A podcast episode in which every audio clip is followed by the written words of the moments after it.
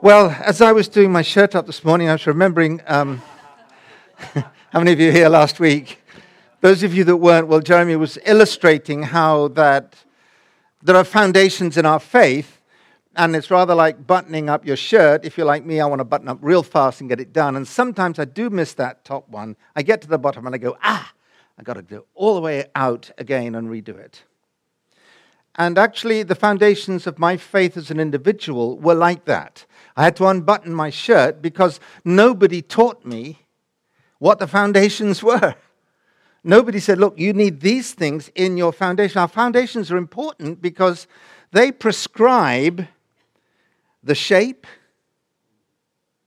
and the size and the potential strength of whatever is the superstructure. So that would be clue, uh, true in, in a business or in a church or the foundations of your individual life or your family life or even as us in a nation. if the foundations are shaken, who will survive? said the proverb. And Jesus actually warned us about foundations when he said there was a wise and a foolish man, you know, the little children's song, The Wise Man Built House Upon the Sand. Hmm. And what happened? If the rain would come, no, when the rain would come, if you're over 30, you already know about floods. And so we want a foundation in the church, this church. We want a foundation in my life, a foundation in my family, which is biblical and is set in place. In Acts chapter 2 and verse 38, after the Holy Spirit has fallen upon them, Peter gets up and he preaches. And in verse 38, he says, Here, I want to show you how to get into the kingdom, how to lay a foundation. He says, Repent, that's number one. Be baptized, that's number two. Are you baptized after you repent? Not when a baby. Baby can't repent. It's when you believe you repent, and then be baptized Every one of you, if you feel like it, every one of you, every one of you, in the name of Jesus Christ for the forgiveness of your sins, and then you will receive the gift of the Holy Spirit. I, I, think I've often wondered why is it that people who are passionate and are on fire sometimes as young believers, then suddenly you meet them and they've gone. Or people that join the church and they say, Oh, this is my family, I love this place, and suddenly they've gone through the back door. What is this front door, back door Christianity in church life? I, I, I want something different. I want a committed covenantal community that stays. And I believe one of the reasons, not the only reason, but I think one of the reasons is I was, I was a Christian for a number of years, and then suddenly a man took hold of my life and he began to disciple my life. He put his finger lovingly in my face. So I noticed when we were playing tennis this morning, you threw your rocket, racket on the ground twice. yeah. Began to disciple me. Jesus said, Go and make disciples of all nations, not just converts. It's good to have converts, but you know, you can disciple somebody into conversion. The disciples of Jesus were not disciples or converts, and they were discipled into conversion. When he breathed on them the Holy Spirit, that's when they got born again. But he'd had them for a while before then. You got anybody discipling your life yet? I have a book here on foundations. And uh, if you're under 90, you might like a copy. It's a free copy this day, our lady. Actually, it's more than a book, it's a manual. So it's got a self discipleship element in it. There you are. And I want, I want a gentleman, please, because we had one man. There you are, sir. How old are you? 29. Wow. You single? Yes, Stand up? No, no, no, no, don't embarrass you.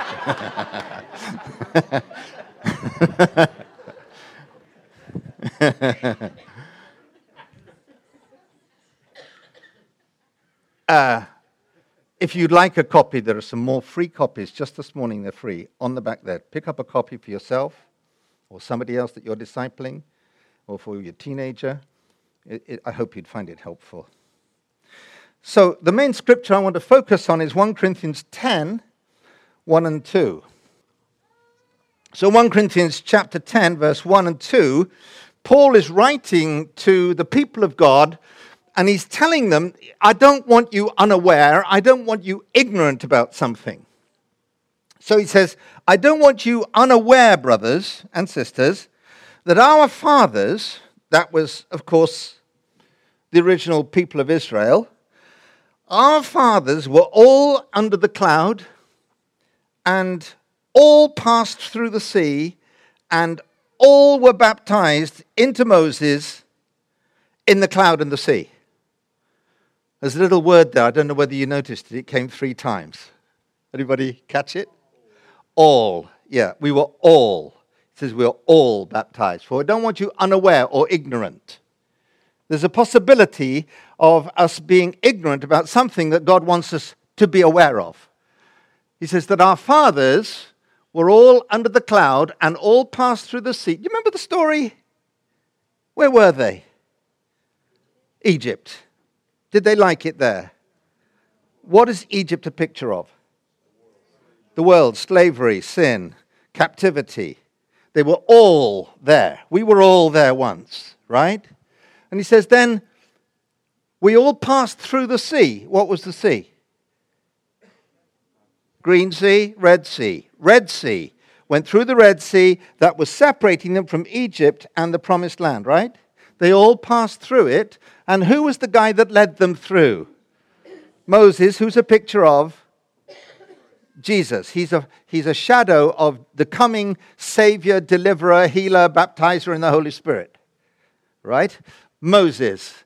And they were all baptized into Moses in the cloud and the sea. So they had two baptisms into one person.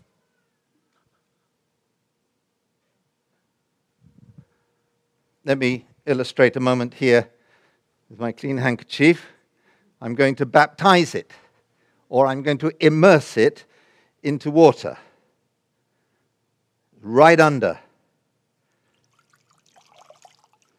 And now it's absorbed the element into which it was dipped. It's wet, I promise you.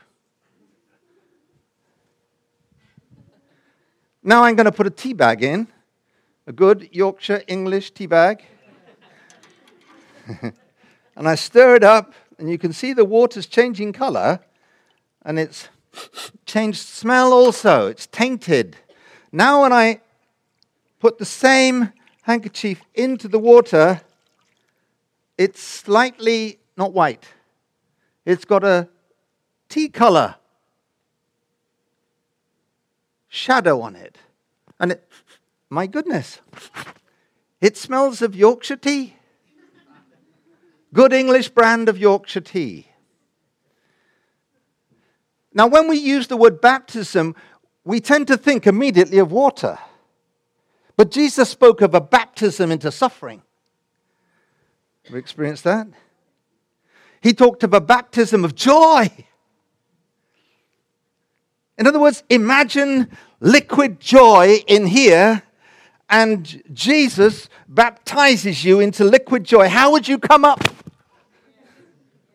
Somebody said, I believe in sprinkling and full immersion. I baptize them fully immersioned and they come up so happy they sprinkle everybody who's watching. There's a baptism of suffering, of pain. You could be baptized into shame. To be baptized into, it means you're immersed into and you're soaked into, and you actually carry the very element, the DNA of that with which and into which you're baptized. And here we read that they were baptized into a person. I'm dating myself, but I remember one of our pop stars was a man from Memphis. And he was very popular, and kids would put up Elvis all over their walls. And they would grow their sideburns down like Elvis and they would do their hair like Elvis, and they'd wear the same drain pipes like Elvis, and blue suede shoes like Elvis, and they'd even croon like Elvis. Love me tender. In other words, they were baptized into this man. All they could think of and dream of and talk of and sing of was this personality that they loved and was caught up with. Hello? I'm not talking about Elvis. I'm talking about being baptized into the living Christ. And it says there were two forms by which this happened to the people of God, which are shadows for us today. The first was they were baptized in the sea or in water. That speaks of redemption, salvation, deliverance from one life into a totally new life. My old is gone. And it's important for you to be baptized. See, I remember uh, just after I proposed to my dear wife, and she said yes, obviously. And we went down a week later and we were down in a little Christian house party. And uh, we got baptized in the, in the cold Atlantic Ocean together. And it was, you see, the Catholics call baptism a means of grace. In other words, when you obey God and you do something which is in accordance with His word and you obey Him by faith, it, it's like a magnet. It attracts and magnetizes God to you with blessing. It's called a means of grace. It's an opportunity, although there are many, but here's a real opportunity to respond in obedience to you. And he says, Whoa, I like that. So when Jesus was baptized, he said, This is my beloved Son, in whom I'm well pleased. It just, it just could overflow out of heaven. He said, Oh, I just so love you. I'm so proud of you. If you haven't been baptized yet, we're going to have a little class in the new year to, where you can ask questions about it. Or maybe your kids haven't been baptized yet. Or maybe you baptize them in, in ignorance, I would suggest, as a baby. Well, it doesn't count. A few years before that, before I'd got married, I was baptized in the Holy Spirit and with fire. We were away on a Christian ski party in Austria, and um, at that time in England, it was in the early 60s, there was a real touch of God upon our nation. And lots and lots, thousands of people were being baptized in the Holy Spirit. And there was great controversy as well as great blessing. And uh, this friend of mine, who was a farmer, we were skiing on this party with about 100 people, young men and young women. And it was a toss up for me between whether I would enjoy the skiing or the young women. And they both featured in my motives. and so I was talking to this farmer. I said to him, his name was Richard. I said, Richard, what's all this stuff about speaking in tongues? He said, Oh, it's the Holy Spirit. I said, Well, I've got the Holy Spirit.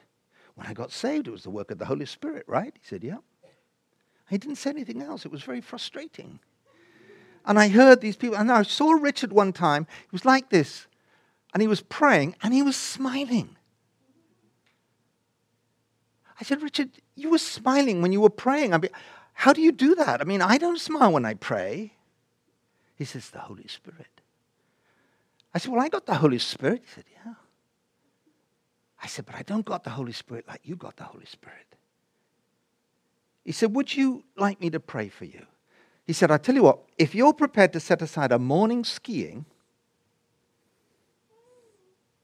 We'll sit together in the hotel room and I'll show you the scriptures and I'll pray for you and ask Jesus to baptize you in the Holy Spirit. How about that? I said, I'll do it. It was a struggle, but I did it. And he took me to that little passage in Luke about where a father gives bread. Will I give you bread? Something harmful, something distasteful? Will I give you, instead of fish, a scorpion, something that's going to sting you and hurt you? He said, No, how much more will the, Holy, will, will the Father give the Holy Spirit to those who ask him? He said, Richard said to me, Do you want to ask him? I said, Yes, I want to ask him. He said, Kneel down there. He put his hands on me and he prayed for Jesus to come and baptize me in the Holy Spirit and fire. I, I had a real encounter. I mean, I wept, I sobbed, I felt heat go through my body, I laughed, I fell. I don't know how long we were there for, and this gushing, bubbling, bubbling, bubbling thing come up inside of me, and I began, Roboshisa Tramasa. Glory to God in the highest. I began speaking in a language I'd never heard. Now, I'm in the army at that time, and I'm, I'm, a strategist. I'm 180 pounds of romping, stomping, airborne hell, and I'm, I'm, I, this is, this is, I don't know how to connect this. But it happened to me. And then he prayed this. He said, because there was so much controversy, really. He said, Lord, I pray you'll give him a sign. Show, them, show Mike this is really real. So the next day I'm out skiing, and you know, I'm, I'm always trying to do something new like you do when you're young, younger. And I, my ski, I was did a sharp turn, my ski came off. And in those days, it was held by a little a leather strap. It wasn't all this newfangled stuff we've got today. And off went the ski down the mountain. Well, by the time I caught up with it, it was in a ravine. I could, the bridge went across the ravine, and there it is at the bottom of the ravine. I thought, I've got to go down and get it. So I took my ski off, put it by the bridge. I had my ski poles on, and I walked down the path of quickest descent to this, get the ski. And I cut across, I didn't realize I cut across, it was wet snow that had recently fallen. And suddenly, the whole thing, the whole mountainside began moving like this. And I'm tumbling, falling, and there's rock and ice. And I'm, I'm trapped in this avalanche within seconds. I can't see, I can't breathe. I threw my arm up like this. As I went under, and then, and then I'm like, I saw, you know, you do, you see, I saw the, the newspaper, local boy dies in avalanche. I saw my parents grieving. I tried to shout, I tried to move, I, I could, I was just, I, mean, you think little fluffy snow like we got this morning, it's so light. It isn't, it, it just crushes you. Well, I'm still here, so you know that I got out. Well, the friend I was skiing with, he came down and he, he saw my ski by the bridge uh, a few seconds after this thing had happened. And He thought, huh, I wonder if Mike's got anything to do with this. And so he took off his skis and he walked down. And, well, I mean, where do you look? Where do you start? You don't sniffer dogs or anything like that. He just, and he was a Christian. He bowed his head and he said, God, if Mike's under here, would you show me where he is? That's all he did. He told me later. And then as he lifted his eyes, something glinted in his eye in between his two feet. Yes. She reached down and pulled on it. Well, of course, it was the ski pole, not the little tip was showing, not even that little basket thing was showing, just the very tip and it was sunshine and it glinted and it caught his eye and he pulled on it and he began digging down and eventually came to a hand and then an arm and then a shoulder and he brushed off the snow off my face. He said, I was blue with asphyxia. He said, and then you started speaking in tongues.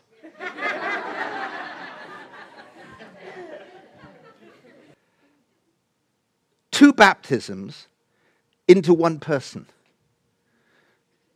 The baptism in water is the significant obedient step that you have been saved, you have become a new person, and all your sins have been washed away. How many Egyptians came through? Not one. Not one Egyptian got through. Do you know what? God has gone through and tracked the history of your whole life, and He's redeemed and saved and forgiven and washed away. There isn't one thing that comes through. Now, that should make you like Miriam and start pick up your tambourine and dance.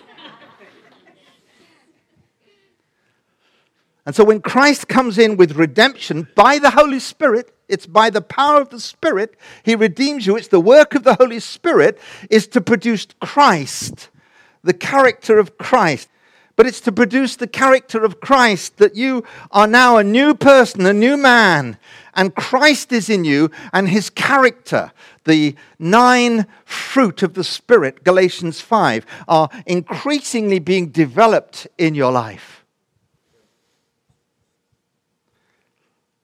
But the second baptism, the baptism of the Holy Spirit, is a baptism to empower us. To empower us. So in Luke 3 16, the prophet John, John the Baptist, prophesies about Jesus coming. He said, I'm not worthy to untie his sandals, but he will baptize you with the Holy Spirit and fire. And that work of the Holy Spirit, which should happen simultaneously with the baptism in water, it's all together as we read in Acts. That's why my buttons needed to all be unbuttoned and put in, because it was a foundational thing. This is meant to happen on day one. And I'd been a Christian for many years and it hadn't happened yet, so I had to unbutton and start again. But this baptism is an empowerment not to produce character, which is important, but to produce the charisma of Jesus. And so we get the nine gifts of the Holy Spirit. Whereas in the first working of the Spirit or the continuous working of this is to produce the character of Jesus. Don't you want the character of Jesus? I want that fire to come upon me and burn up. Somebody put it this way there are some churches that are like a ship with a beautiful teak hull and polished brasswork and two huge great masts, but there's no sail.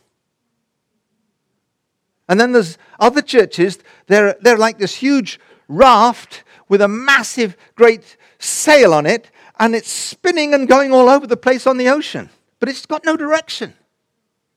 We want both. It's not character or charisma.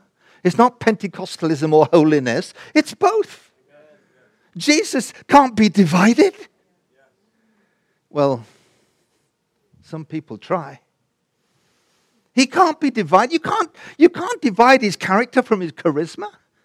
But the entrance into character and charisma are by two operations of the Holy Spirit. And there's many, many believers, because they didn't button up the shirt rightly, they got the one without the other. We want both. Now, the interesting thing here that John prophesies is that it's a baptism of the Spirit by, with fire. Jesus is the original burning man. He's the original burning man. You can feel his fire on him. You know, when he cleansed the temple, the disciples watched him in his zeal and in his passion. They said, The zeal of the Lord is burning him up. See, I, I need some alternative power than my own to really do the works of God and to embolden me. I do. I mean, what happened to Peter? He's bowing bef- before a little girl who's saying, You're one of them? Said, no, I'm not. With curses. I'm not.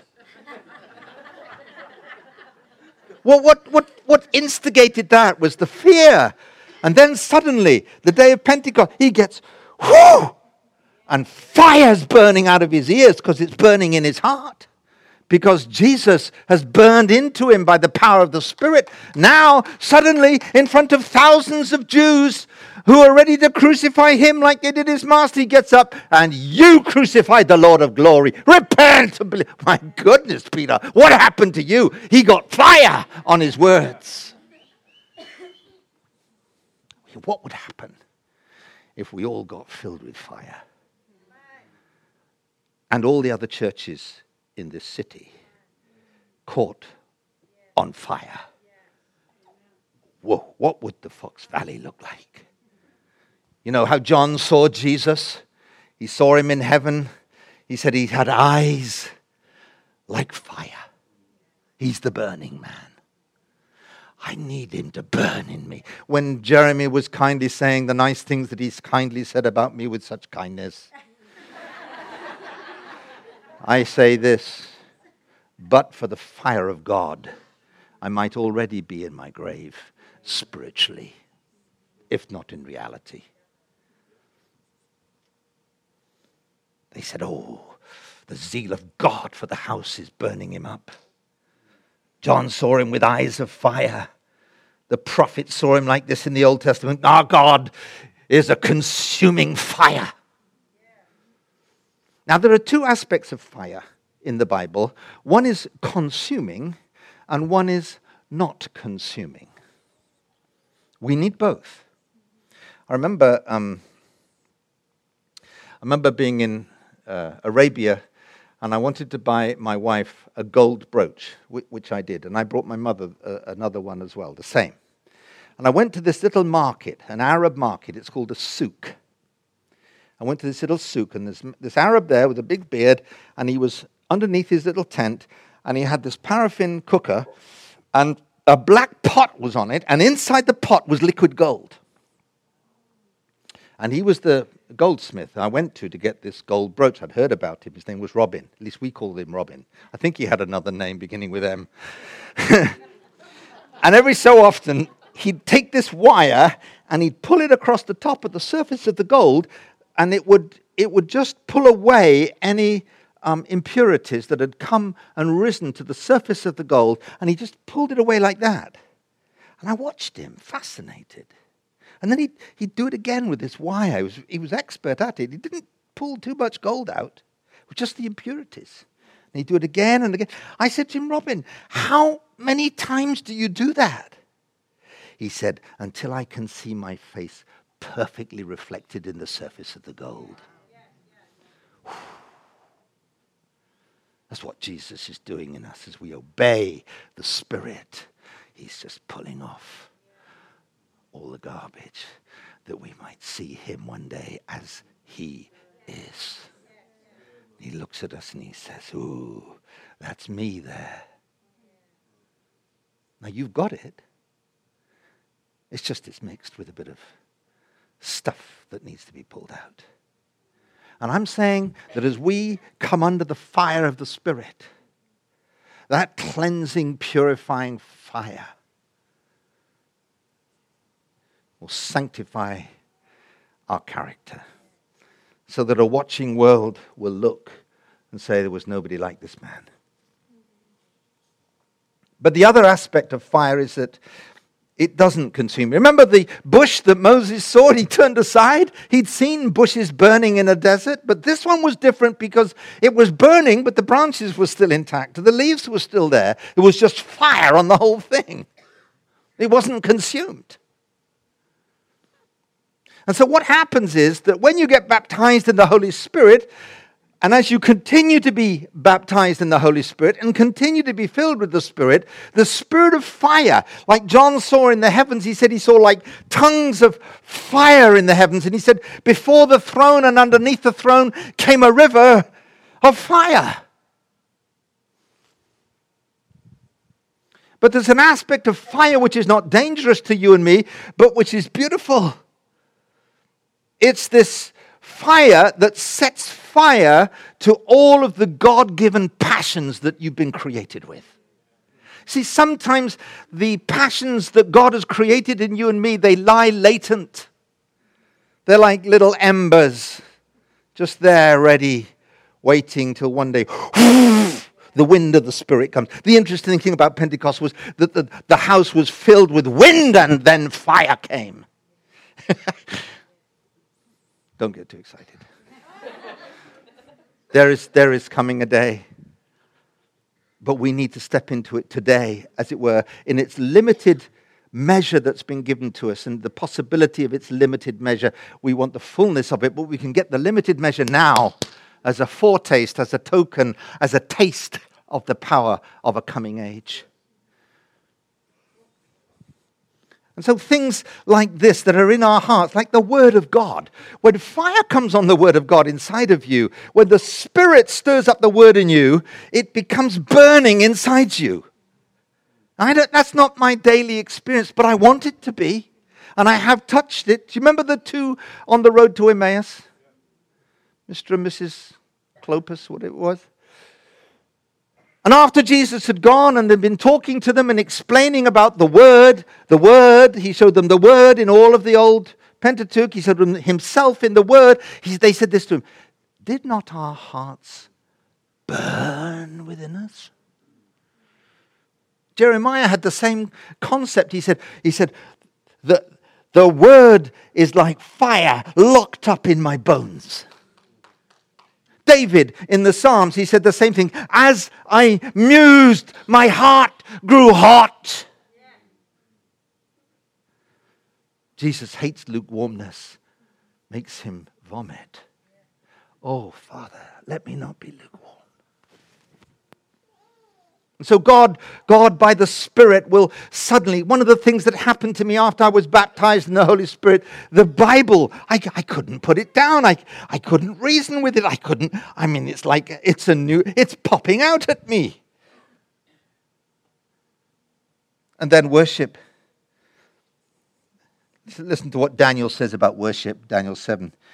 He says, As I looked, I saw the Ancient of Days, and he took his seat. His hair was like a pure wool, his clothing like white snow.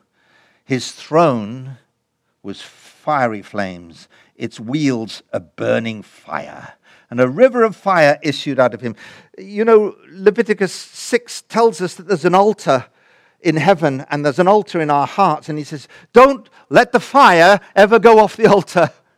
That our worship like this morning is it's impregnated with a sense of the spirit. They that worship me shall worship me in spirit as well as word and the spirit brings life and joy. It's the fire of god as i i join heaven.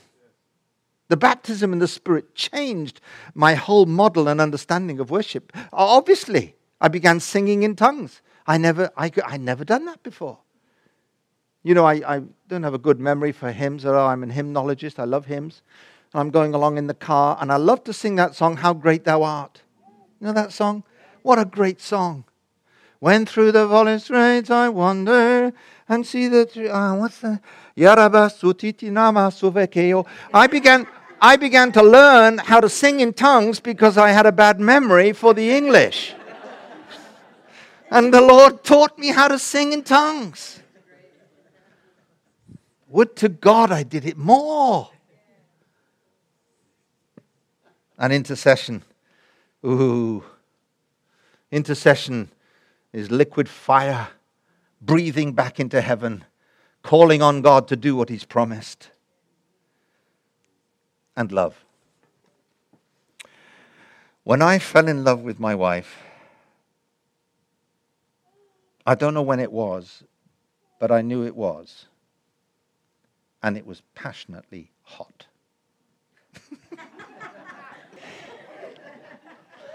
I will baptize you with the Holy Spirit and fire. Look what the Song of Songs says, that great romance book. I had to reference it, please. It says, Love, there's a love as strong as death. Death is the, Im- it's the most inevitable, dependable, certain thing you can think of in life death. It will happen.